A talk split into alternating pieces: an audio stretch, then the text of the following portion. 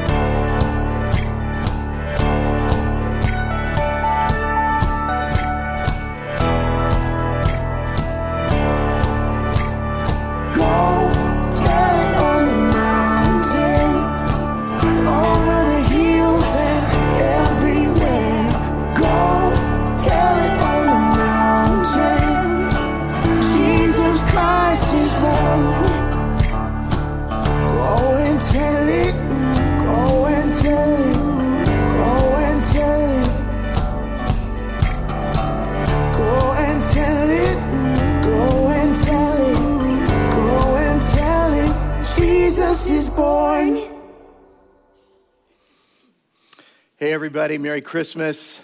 Uh, we are now in the Advent season where Christians uh, spend the weeks before uh, the Christmas day thinking about the coming of Christ. And uh, the word Advent means waiting, and uh, it also means anticipation. And so we are in anticipation of celebrating the birth of the Savior uh, of the world. And we're in this series we've titled Go Tell It, where we're preparing each week sermons that we hope have takeaways for you, uh, where we'll tell you a part of the Christmas story and then kind of prompt you a little bit on how to share that story with people uh, around you. It's one thing to invite someone to church, which I hope you're going to accept Becky's challenge to do that. And it's another thing for us to just be in conversation with people about Christmas. And we're not talking about manufacturing conversations or uh, somehow in a clumsy way steering the conversation toward uh, Jesus. Uh, but just to ask the Holy Spirit for opportunities and just say, I will, if I, if I sense an opportunity, I'll go ahead and speak up uh, for you. If you're willing to talk a little bit more about Jesus, the Holy Spirit is actually already giving you opportunities to do that. And so stop resisting that and stop being politically correct or whatever, uh, because it's politically correct to talk about Jesus at Christmas. It's his birthday. And so, uh, and if somebody says happy holidays, you don't have to make a big point about your Merry Christmas or, uh, as I actually did with my dentist, because he knows I'm, he knows who I am. And so when I, I walked out, you know, my mouth is kind of numb, and he says, Happy holidays. I looked at him, I go, Really? And he goes, Okay, Merry Christmas, sorry. Uh, I'm like, Thank you. All right, so our story opens uh, with an angel visiting a priest. Luke chapter 1, verse 6. And you can remember the last time an angel came and talked to you. So this is just a normal story. Uh, the priest is a man named Zechariah. His wife is Elizabeth. The author Luke tells us that they're well along in years and that the one thing they had wanted to have after they became uh, married was children. And now they're elderly and they've never been able to have children. And this has uh, been a prayer request of theirs for many, many years. Uh, he's serving his two week shift in the temple, and this angel appears to him, which scares the daylights out of him. And the angel says to Zechariah the same thing that angels always say to people when they appear to people in the Bible. And what's that? Don't be afraid of me. Uh, which is funny because uh, the angels that you see in a lot of paintings, you wouldn't be afraid of them. I mean, you might be afraid of those little babies with big rear ends that, you know, maybe they need to have a diaper, but uh, a true angel is going to scare you a bit when the first time uh, you, you, you see them. But, but he says, Don't be afraid. He says, I got some great news for you. Your prayers have been answered. Your wife Elizabeth is going to bear a child, not just a child, but a son. And actually, you're going to name him John. And he's going to be the, the forerunner, this kid John, his middle name, the Baptist. Uh, made that up. But uh, uh, the angel goes on to say he's going to be an exceptional child and that he's going to usher in Messiah. And, uh, and so Zechariah's response to this should have been what? Amazing. Uh, joy, relief, right? Well, was none of those things. Uh, I don't know if he was having a bad day or he was just still thinking, you know, this isn't really an angel, I'm dreaming this. But he's, kind of skeptical. And he just he starts questioning the angel and he asks for even more proof that this is actually going to happen. To which I think the angel gets a little ticked off. I, am not sure. You can't. Uh, do angels get ticked off? Uh, because the angel says, Do you know who I am? Do you know who you're talking to? I'm Gabriel. Yeah, Gabriel. There's two angels named in the Bible Michael and me. I stand in the presence of God. I was sent with this message for you, and this is going to be your response. You know what? I'll give you a sign. Here's your sign. You're not going to be able to speak for the next nine months, starting now. Just zip it and think about the next time an angel talks to you. And we already have a takeaway. What's the takeaway? Zachariah's skepticism about something he's prayed for all his life, when it comes true, he doesn't believe it. And you know what? That's really common. When a person prays for something for a long time, uh, and finally, it, when God in His perfect timing answers the prayer, and God always answers prayer, but not, but rarely in the way that we want Him to, and it's not always yes. But nevertheless, the prayer is answered, but Zechariah is skeptical because it's not, it didn't come when he thought it was going to come, and it didn't come how he thought it was going to come. And so he, he's, he's skeptical. And that's the takeaway. And, here it is. If you're going to continue to ask God for something, you need to continue to believe. And I would ask you, what, what, what prayer have you prayed for a long time that is still unanswered? See, here's the thing you could be sharing with your friend this week. You could be telling this story, you could be telling your story, and then you could ask them, Have you asked God for something your whole life and never gotten it? And that would open up an amazing conversation. And then you could tell your friend, take the sage advice out of Scripture, but also the prophet Steve Perry of the band Journey, who, who sang, what he sing? Don't stop. Amen. Amen, Steve Perry. Christmas is a season to refresh our faith. Every Christmas movie has a Christmas miracle. So, Christmas is a season for miracles. So, start believing again for your miracle. Even if you've been asking for a long, long time, even if you stopped asking and gave up, let's refresh that and let's ask God again. All right, back to Zachariah and Elizabeth, because just like the angel predicted, she conceived. And she wasn't skeptical. She was overjoyed. She says, The Lord has done this for me. You can read it there. She says, The Lord has taken away my shame. Now, we'll check back on this couple next weekend, but for now, let's fly north with Gabriel because he's got somebody else he's going to talk to. Who's he going to talk to next? You got it. Let's go. Luke chapter 1, verse 26. It was the sixth month of Elizabeth's pregnancy when God sent the angel Gabriel to Nazareth, to a village in Galilee, to a virgin named Miriam. Now, you, we call her Mary, but Mary is the anglicized version of the Jewish name. Miriam, very common name in biblical times, is evidenced by the multitude of Marys in the New Testament story. All of them, no doubt, named after Moses' older sister, Miriam from the book of Exodus, who was an amazing woman who lived and led in another dark time in Israel's history in that pivotal point when the darkness became light. Uh, you remember her little baby brother, Moses. And Pharaoh was uh, threatening the, the baby boys. Uh, they were afraid there were too many uh, Hebrews being born to them, and they would someday come. They would someday revolt. So they had this. This pur- they were going to purge the baby boys of that generation, and Moses' mother and his big sister Miriam took Moses, put him in a basket that they had um, coated with uh, pitch or tar, a little boat, and uh, they hid him in the, the shallows of the Nile, in the reeds there. And, uh, but Miriam had, Miriam had to be there to watch over him. And, uh, but there she is, and who comes along? Come on, you saw Prince of Egypt. Who comes along? Pharaoh's daughter, the princess and for a swim, and she's there, and she sees this little baby in a boat, and so she's keen to adopt him and take him home. He's so cute, and uh, so she's going to take him home. Well, Miriam goes, "Oh no!" And so she scrambles and she says, "Hey, listen, I know someone who can nurse this child and who can take care of him for you. I mean, he can still be your son and everything." And the princess thinks it's great. And Miriam goes home and gets their mom, and mom moves in uh, to the palace to take care of her of her own um, son. So now, fast forward many years later, Moses returns now. Miriam is much older. Moses is much older. He's been in the wilderness because he had to flee Egypt. It's another story. Uh, he comes back, he rescue, rescues uh, Israel, and they cross the Red Sea, and the, the, the, the sea closes over Pharaoh and his armies. And who picks up a tambourine and leads the women in celebration and worship? It's, it, it, it's Miriam. So now, first century uh, New Testament times, when you name your daughter Miriam, it's with the hope that she'll grow up to be as strong and as clever uh, and as bold as Moses' big sister. The name Mary means we rebel. We rebel. Very popular name in the first century for girls. Uh, people back then were thirsty for revolution. It's like when, when, when, when her father names her, he's like saying, This is my little rebel. You know, she's going to grow up and, and, and, and help us um, push the Romans out. She's going to be, she's going to rebel.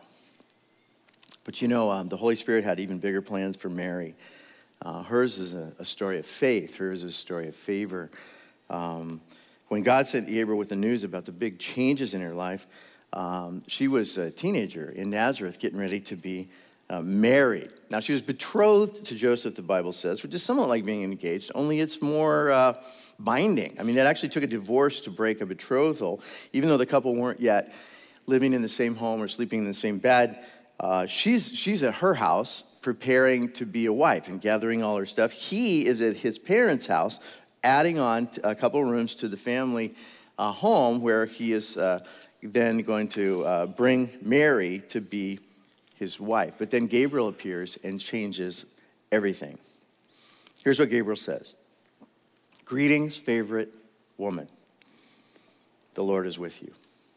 He uses the word favor. It could be favored, favorite. It could mean uh, one who has been graced by God, uh, preferred. It's a beautiful, beautiful uh, word. Far better than luck or, or, or karma. It's not random, it's intentional, it's personal.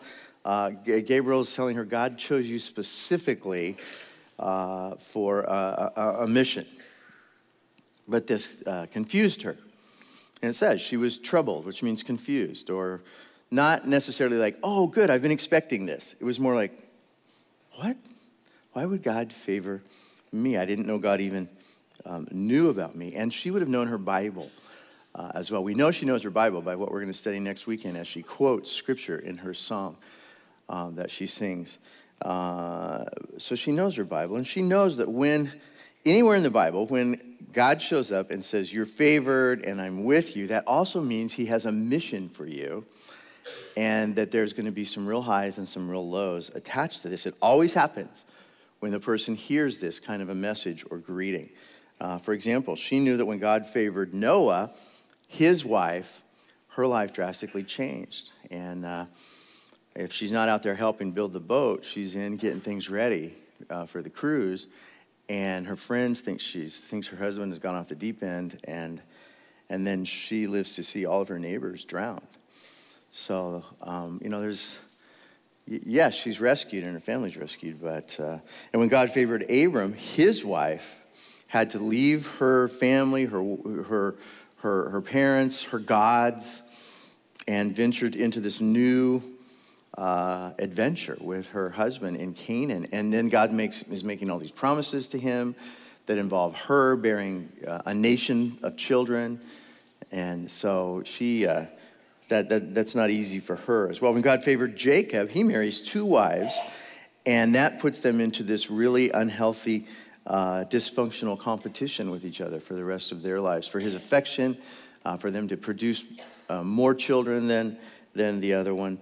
Uh, when God favored Moses, his wife had to be involved in the circumcision of their sons. And she doesn't even understand circumcision. I'm not sure Moses understands it, but he's doing it because God says to do it. And so she's not happy about that. When God favors Esther, she has to risk her life to save her people. The list goes on and on. Whenever uh, uh, God says uh, you're favored, that always means there's going to be um, it, it's it's going to be a road less traveled. And, uh, and, but on the other hand, yeah, it's going to be stressful, but it's also super cool to be chosen by God for something great. And this year I saw something different. Uh, each morning as I studied this, um, when, when Gabriel calls her highly favored one or one whom God is with, it's kind of like he's renaming her. Uh, as if he's saying, I know your dad named you rebel, but you're not going to be a rebel. You're not going to be known for that throughout history. Uh, you're going to be known as Mary, full of grace. And uh, uh there's just a new identity attached with the new mission. All right, so that's the next takeaway. If you're paying attention, here's the next one um, how God's plans will change us. Um, God has bigger plans than even your parents imagined for you. And if you're willing, God can, can, can not only rewrite the script of your life dramatically, He can change your personality dramatically to, to match the things He wants you to do. Whereas your family said, You're this and only this, and you'll always be this, God comes through and says, No, I, I know the plans I have for you. And, uh, you know, years later, when people run into you and they hang out with you, they're going to say, You are not the person that I used to know. And you can say, Yeah, God has given me a new purpose and, and a new name. In Christ, I have become someone who I never could have been before. So that's why this is a takeaway, is it's part of your story. If someone wants to hear your story, you can say, Well, I was this, but then because of my relationship with Christ. It's more than a religious thing I do on the weekends, it's, it's actually affected my entire personality. Uh, and I have been radically changed. God has chosen me and He has changed me. And, and as you share that, be careful it doesn't sound arrogant, like, oh, well, God has chosen me. But it's almost more like you're amazed that God has chosen you. Um, but you're also glad that you said yes to Him um, because his big plans for you have become very, very uh, exciting to you. Now, for some of us, it means we're still asking him what that is. Like, I don't know what Steve is talking about. God has never given me a mission or a, I don't know. I don't know what this. But for, for and so that, that person, it would be like, well, just seek the Lord on that. Uh, either his timing isn't in play yet for him to reveal that to you, or uh, he has been telling you and you just haven't known how to hear it. So just ask him again. Just say, be more plain with me, or I don't understand. I want to serve you. I just don't know what it is you want me to do. But then for others of us, we actually do know. And uh, either we, we got distracted or we resisted it, or, and we might want to dust that off and go, wow, you know, I might want to reconsider uh, God's mission um, for me. All right, back to Mary's story, where Mary's trying to wrap her brain around why an angel would appear to her and tell her she was special. And this is where Mary comforts her. And he, or Gabriel comforts her. And he says, once again, don't be afraid, and don't be afraid of me, and don't be afraid of what I am about to say. So she's all ears, and he says, You will soon be pregnant. You will soon be pregnant. And you're going to have a son, and you're going to name him Jesus, which means God's salvation. He's going to be great. He's going to be called the Son of the Most High. The Lord will give him the throne of his ancestor David. He will reign over Israel forever. His kingdom will never end. Well, to us, those sound like words made up by Gabriel, but he's quoting Old Testament scripture. These are Old Testament words, words that are always used to describe the coming Messiah.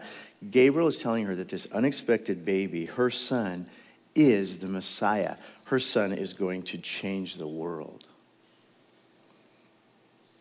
But Mary has one question. And what's her question? It's one word how? Because I am a, yeah. Could she have possibly known Isaiah's prophecy from uh, chapter 7, verse 14? Behold, a virgin will conceive and bear a child.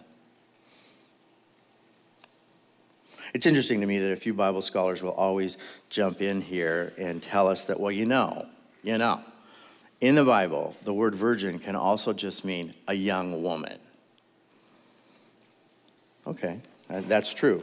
But there's, that's not what she's saying. There's very little ambiguity in what she's saying. When Gabe tells her she will soon be carrying a son, she doesn't say, How can this be since I am a young woman?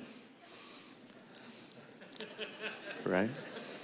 Sometimes just logic helps. But it still takes faith. It doesn't take faith to, say, to see that the Bible is saying this, but it still takes faith to b- believe it. There's a lot of things in the Bible that take faith to believe. I pray that everyone here can muster the faith to believe what Mary says is true about herself.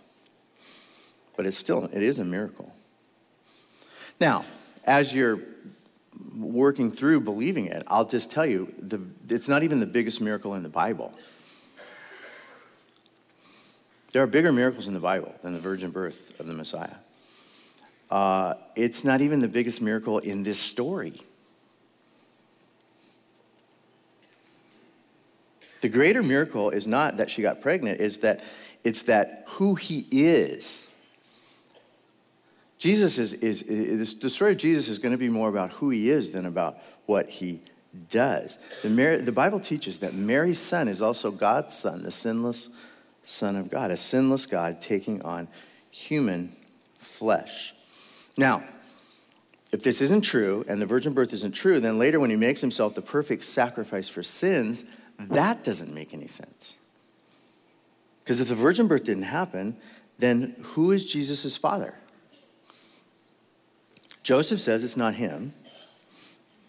So either Mary and Joseph are lying about that, or it's Jesus is just the product of, of sex outside of marriage.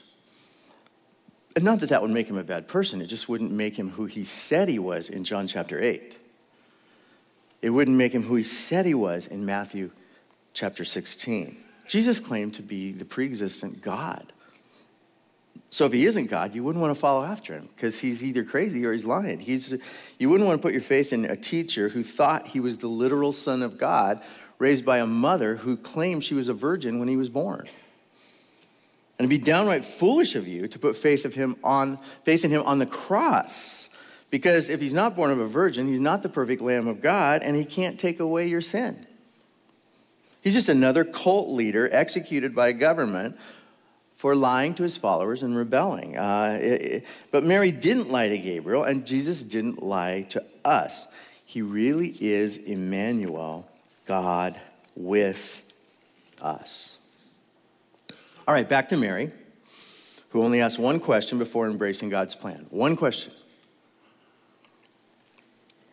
It took her all of 15 seconds to agree to all this.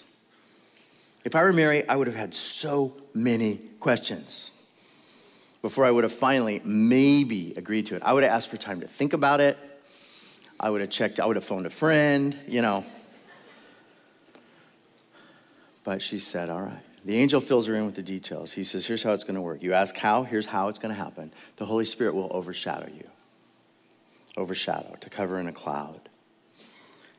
It's the same type of word used in the book of Genesis at the creation, where the Spirit hovered over the waters. The, Spirit of God is going to hover and overshadow Mary. It's the same words um, where uh, God brought the law to Sinai, and a cloud comes down over Sinai, and Moses goes up into the into the cloud.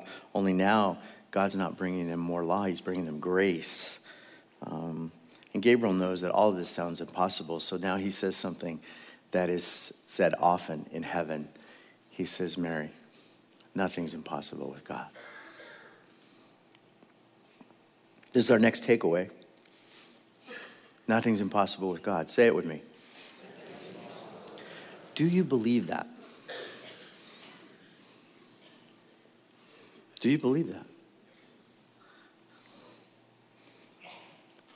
Maybe your finances are upside down. This Christmas is going to be a little light.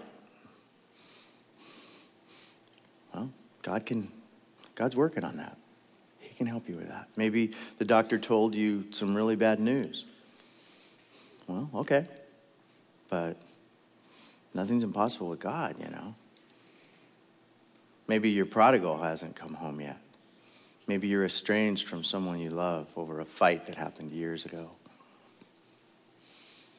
Nothing's impossible with God. Absolutely nothing.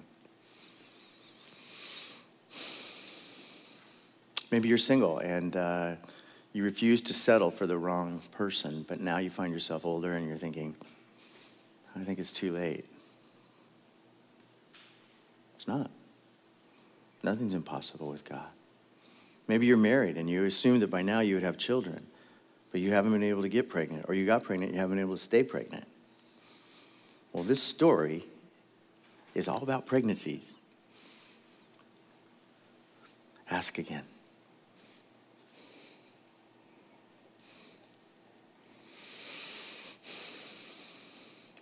And once, once you're done thinking about yourself, think about the people you're talking to. Because a great question, uh, if you get to that level in a conversation, would be Do you think anything's impossible with God? And then take that conversation wherever the Spirit leads it. All right, back to Mary, uh, who immediately responded to the assignment which she's been given. I am the Lord's servant, she says. May it be to me as you have said. And that is the most epic response in all the Bible. Because it's so immediate, it's so complete. This teenager hears about her life that it's about to be turned upside down, and this is how she responds with immediate and total trust in God. Even though this is the first she's heard of it, even though it complicates her life in every way, here's what she says I serve Yahweh let this happen in me. Her response is even more impressive when we take in consideration that a uh, Mary lived in a day and age when a girl found pregnant outside of marriage was, was ostracized. Um, life in her village wouldn't be much fun. And her, her, the things that would be whispered about her, or not even whispered, would shame her family, her fiance's family. Moses, or Joseph would be uh, expected to divorce her. But here's Mary. She knows that. But she accepts the scandal. The word scandal comes from the Greek scandalon. It means stumbling block. She accepts that she's going to become a stumbling block. The people are going to stumble over her pregnancy. But she's, she didn't come up with this plan.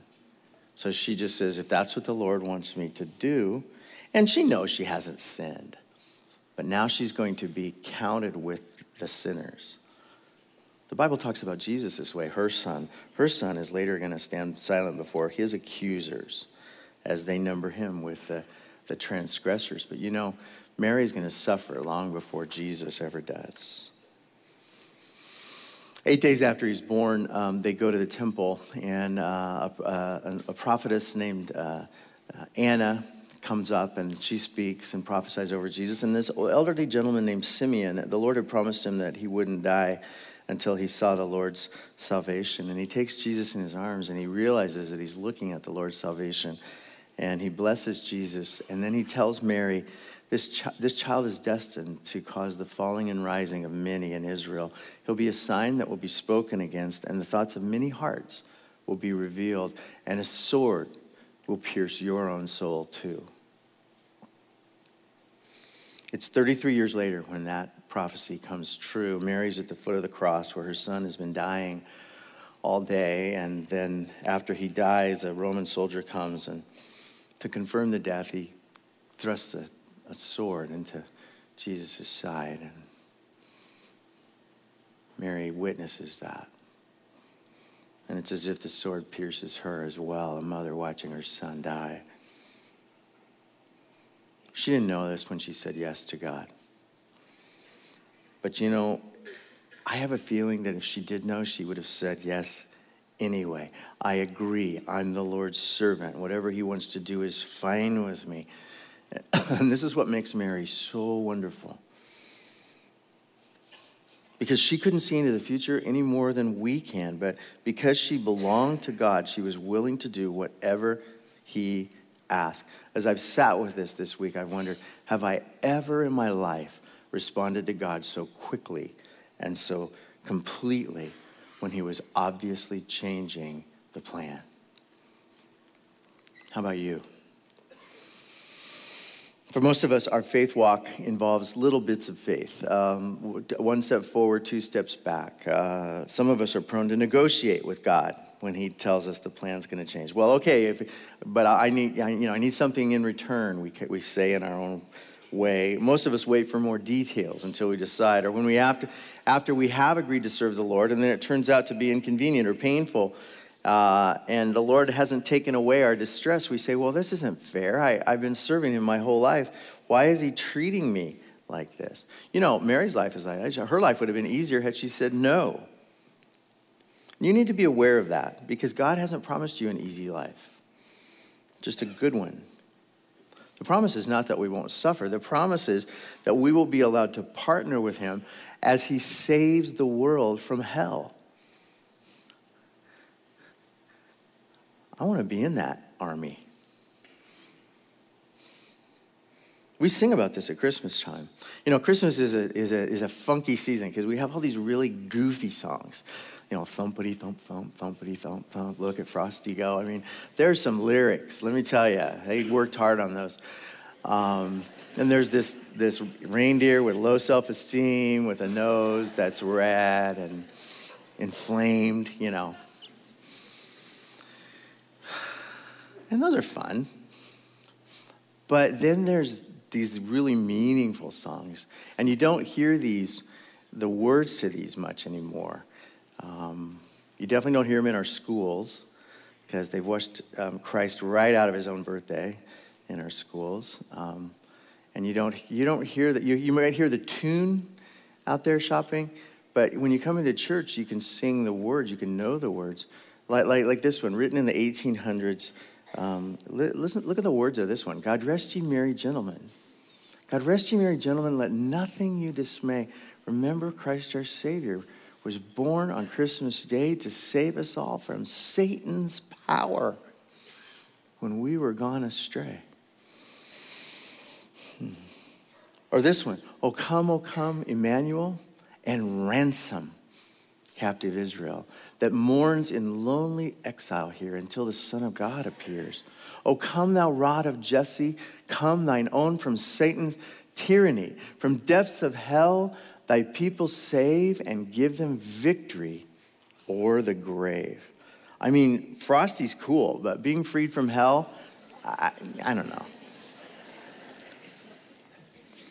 The takeaway is this it's a gift. Uh, I asked Trisha and the worship team if they would put together some uh, um, playlists for us. And so they put together four different playlists and labeled them.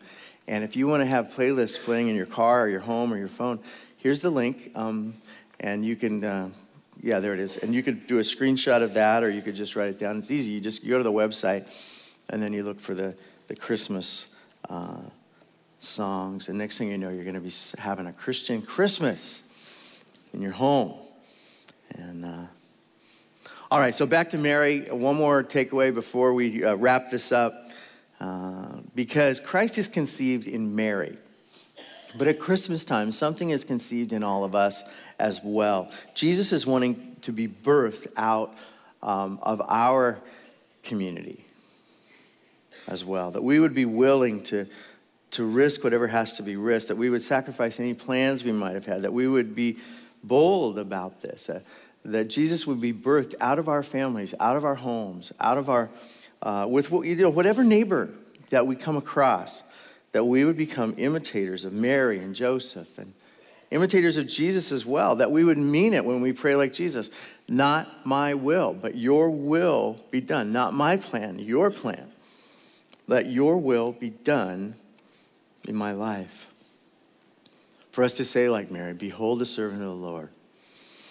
Let it be to me according to your word. Would you read that out loud with me? I just want to hear your voices saying it. Behold,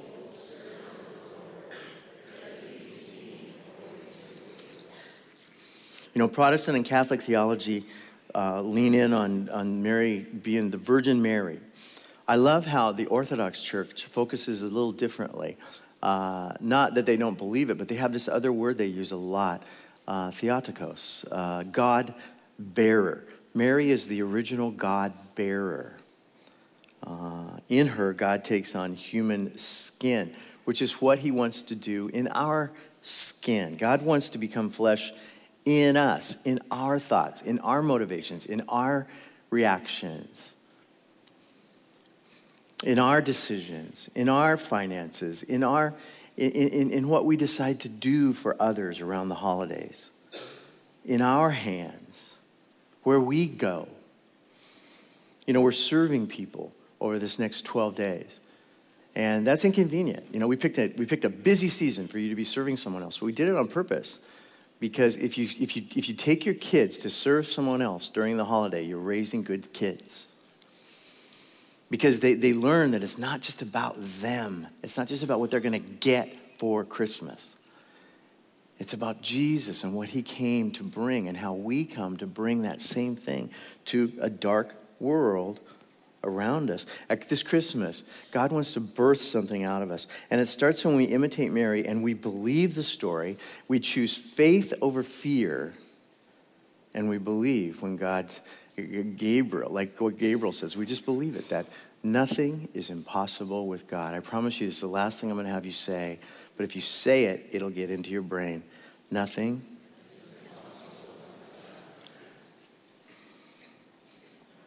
Cornerstone, ask God to help you believe that. Now, let me pray for you. Father, I come to you with this beautiful congregation in view. A group I have grown to love dearly. I thank you for the privilege of telling the story to them again Lord, I've been telling this same story every Christmas for 40 years now. I love this story. And even as you have refreshed it with some new thoughts, I pray for the person who's intellectually struggling with things like God created the heavens and the earth, or Jesus was born of a virgin, or Jesus resurrected from the dead, or Jesus will return. That heaven is a real place Lord, I pray that their faith would uh, transcend. And not that they would put their knowledge away, but they would say there are certain things that cannot be completely explained that are still true. Lord, help us to have faith this Christmas so that we can fully enter into the meaning of the story. Lord, help us dads to step up in our homes and make sure that Christmas in our home is a Christian Christmas. Help the, us help the moms to, to, to do their part, to not let the children be lured into the materialistic ways of this holiday. Sure, we're going to get them presents. We love getting our kids stuff. But that's not even close to the meaning of Christmas. Help us, Lord, along with uh, a silly Christmas movie, to have on a beautiful Christmas song in the background. Lord, I pray for those that are single, that are raising children, working so hard, and now this season gets even busier. Lord, as they look forward to their Christmas break and the kids are going to be home, and the single parent is wondering, man, I've got to figure out childcare and this and that. Help us also to say, yes, but this is my opportunity to pour into my children in simple ways. A nativity scene that we play with and talk about the characters, an advent calendar, things where we, we, we open up the scriptures and say, kids, we're Christians. Lord, I pray for those that, that, that are living with roommates, and, and, and, and, and I pray that their home as well would feel and be a Christian home. Lord, that when people come to visit us, even if it's someone just very quickly coming in and out of our home, but, or if it's someone that, uh, that that's there a little bit longer, that they would want to linger. We invite them in, we, we have time for them. Give us opportunities, Lord, to go tell it and give us the boldness to do so. And now, Cornerstone, I bless you in the powerful name of the Father, the Son, the Holy Spirit.